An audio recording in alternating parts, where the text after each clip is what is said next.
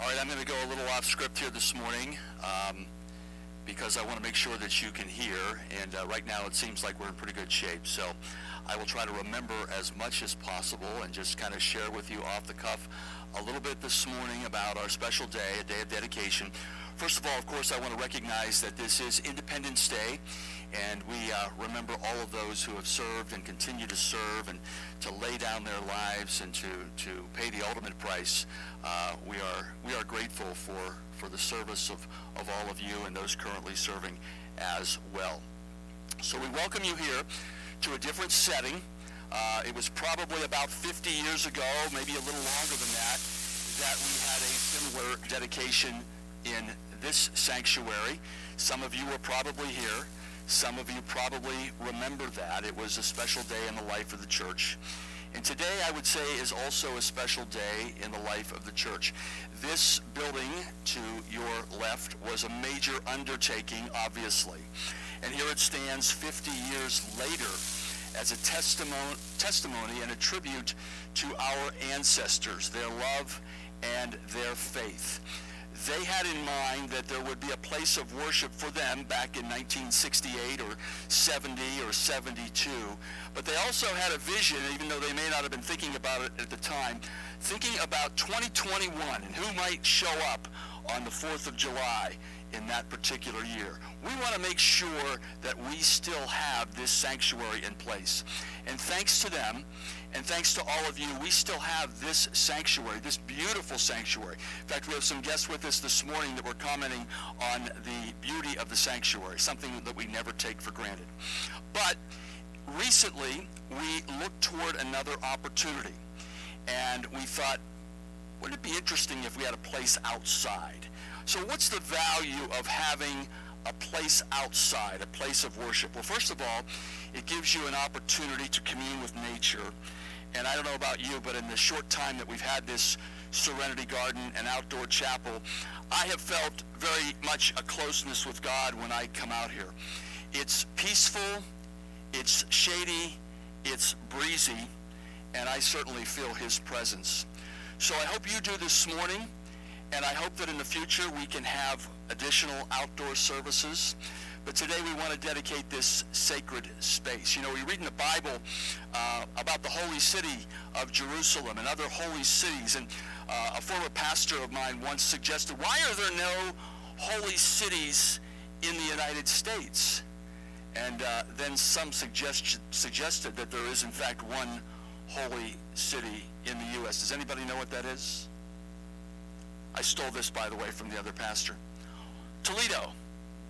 Holy Toledo, right? I know, that's a bad one. But anyway, that's the only holy city that we have. But somehow I feel that here up on the hill in Jefferson this morning that we have a holy place, a holy gathering. I feel that we're standing on hallowed ground. I feel that we have people gathered here today and people who came before us who are committed to continuing to share the good news with others. And that is our call, that is our mission here this morning and moving forward.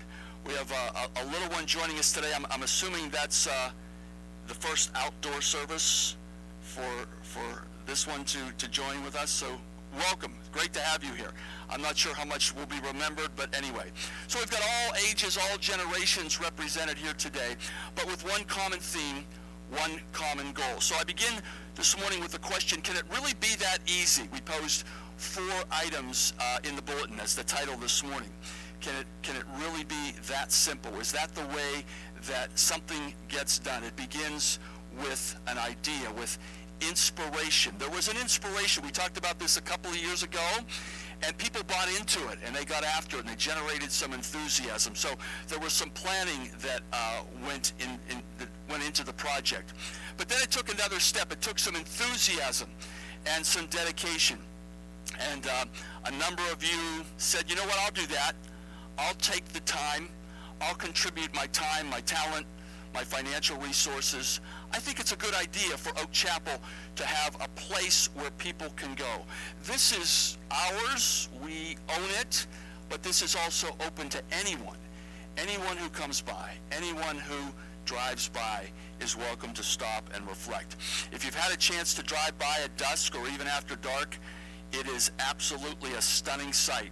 When the, when the cross is illuminated against the backdrop of the field, it is truly an amazing sight. So if you've not yet had that opportunity, I would encourage you to do so. So we had the inspiration, we had the dedication, but we needed something else, and we called it, that's exactly right, we called it perspiration.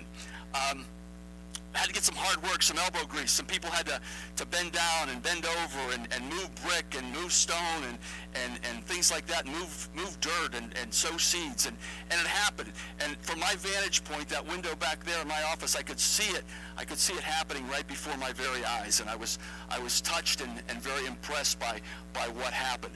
So today we're in that final step. Today I hope you will join with me in jubilation. I hope today that you can celebrate with all of us, that we have something can be proud of, and, and, I, and I, I'm talking about pride in, a, in an appropriate way, that we are honoring God by this sacred space, by this holy space, by this cross, which will stand here day and night, twenty-four seven, in all conditions, so that anybody that may be passing on two fifty or Old Lincoln Way, totally not thinking anything spiritually, might say, what was that? Did I catch a light over there? What might that be? And of course, everybody's so busy these days, but maybe maybe somebody has enough time to turn around and say, I'm going to check that out. What is that? And, and maybe they pull into our lot, and maybe they, they summon the courage to, to come forward and, and have a seat and to catch up and to reflect and to pray. That is our hope. This is our gift, not just to our church, but to our community up here in Jefferson, for anyone and everyone to take advantage. So I'm hopeful that as we move forward, if you can use your imagination just a bit, that one day you'll drive by, in fact I think this has already happened, excuse me, and you'll see some Girl Scouts out here or some members of the four H club reflecting or doing some work or having a conversation. Perhaps the men's group organizes a Faith Discovery Weekend, and they take some time to reflect up here in this area. And the women's group, perhaps they have a retreat and they decide to get together, have a speaker, have some time for worship and for prayer. And then one day soon, I hope that our children will be able to use it for Vacation Bible School. And then also our youth, that one target audience that has been so elusive for all of us to to um, to reach those teens and those tweens who are so busy and so involved in other things that they don't necessarily have time right now for the spiritual aspect of their lives. We need, it is our mission to still continue to encourage them. So we talked last fall about turning the church inside out, because it's still difficult for some people to walk up that ramp, not physically, but just to go and then look in those doors and say, I just don't think I belong here. I, I'm not sure that I'm comfortable. I, I, I don't think that I would would, would, would fit. Um, I, I'm not going to go in. I'm, I'm going to turn away. I'm going to go back to my car. I, I just, I can't do it. This gives us an opportunity to say, hey, you don't need to come in. We hope you'll come in someday, and come in someday soon. But today, come on over here. Nobody's looking. Nobody's watching. You can come any time of the day or night, and you can reflect and you can pray. Perhaps there's been something missing in your life, something that you've been trying to get a handle on. Maybe you know what it is, maybe you don't, but maybe you'll find it right here at the foot of the cross. And again, if you happen to have an up or come in the evening when it's illuminated, it is a stunning sight.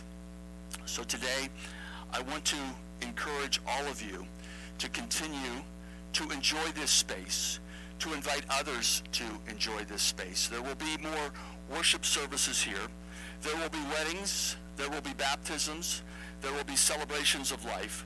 There will be a lot of things happen as we increase the vibrancy of this church, the growth of this church, to continue to invite people to come, to be an open church, to be a place where people not only feel that they can go, but a place that they want to go. Like all of you who got up this morning and said, this is my destination, this is my first stop on this day, this is where I want to be, this is whom I want to worship, this is important to me. You already got the message, and you got it a long time ago, I'm sure, but others have not. So it's important for us to share our faith. Our passage from Ephesians this morning mentions the fact that we did not earn our salvation. It came to us as a gift, a gift on the cross, and then the resurrection from the tomb that wiped out all of our sins and allowed us the opportunity for salvation and eternal life. Now it's our opportunity to give back. Even though we can't earn that, what we can do is we can share our faith, because Ephesians tells us that God in us created us to do good works. We saw it last Saturday with some of the mission efforts. And uh, the Habitat project was uh, so popular that another date has been scheduled, I believe, uh, for what, July twenty-fourth, Pam, is that what it is? So if you want your faith to be alive, if you want to have an opportunity to really embrace the spirit within, think about joining us for a short Habitat project on July twenty-fourth from nine to noon. It doesn't matter how good you are with a hammer or, or, or anything else. You, your, your skills can be used. And you will be the one who will benefit. You, you're the one who will be blessed. So I want you to think about that as, as we move forward here today. We are indeed blessed by this opportunity today. We are also blessed by your presence. We are so grateful, so delighted to have you with us in worship today. You are welcome anytime and every time. And we can say that now with complete confidence, because we are open twenty-four seven. You don't need a key. You don't need anything else. Just drive up, stay in your car if you wish, come forward, bring a chair, sit on the wall, and spend time with the Lord. Let us pray. Heavenly Father, as we dedicate this sacred space today, we are so grateful for the inspiration, the dedication, and today the jubilation that has come forth. We're thankful for this opportunity to serve you, to worship you, to lift you up, to let other people know that our faith is not confined to four walls, but instead to the open spaces where anybody can come and everyone is encouraged to come. Our prayer this morning, Lord, is that you bless this church and its two hundred plus year history. We know how much you love this church and its people. And like all institutions, we've had our ups and downs. But today, we celebrate a new beginning. We ask your blessings upon this space, upon all of our people, that they may realize the light within each of them, and they may share and illuminate that light so that others may see, believe, and follow.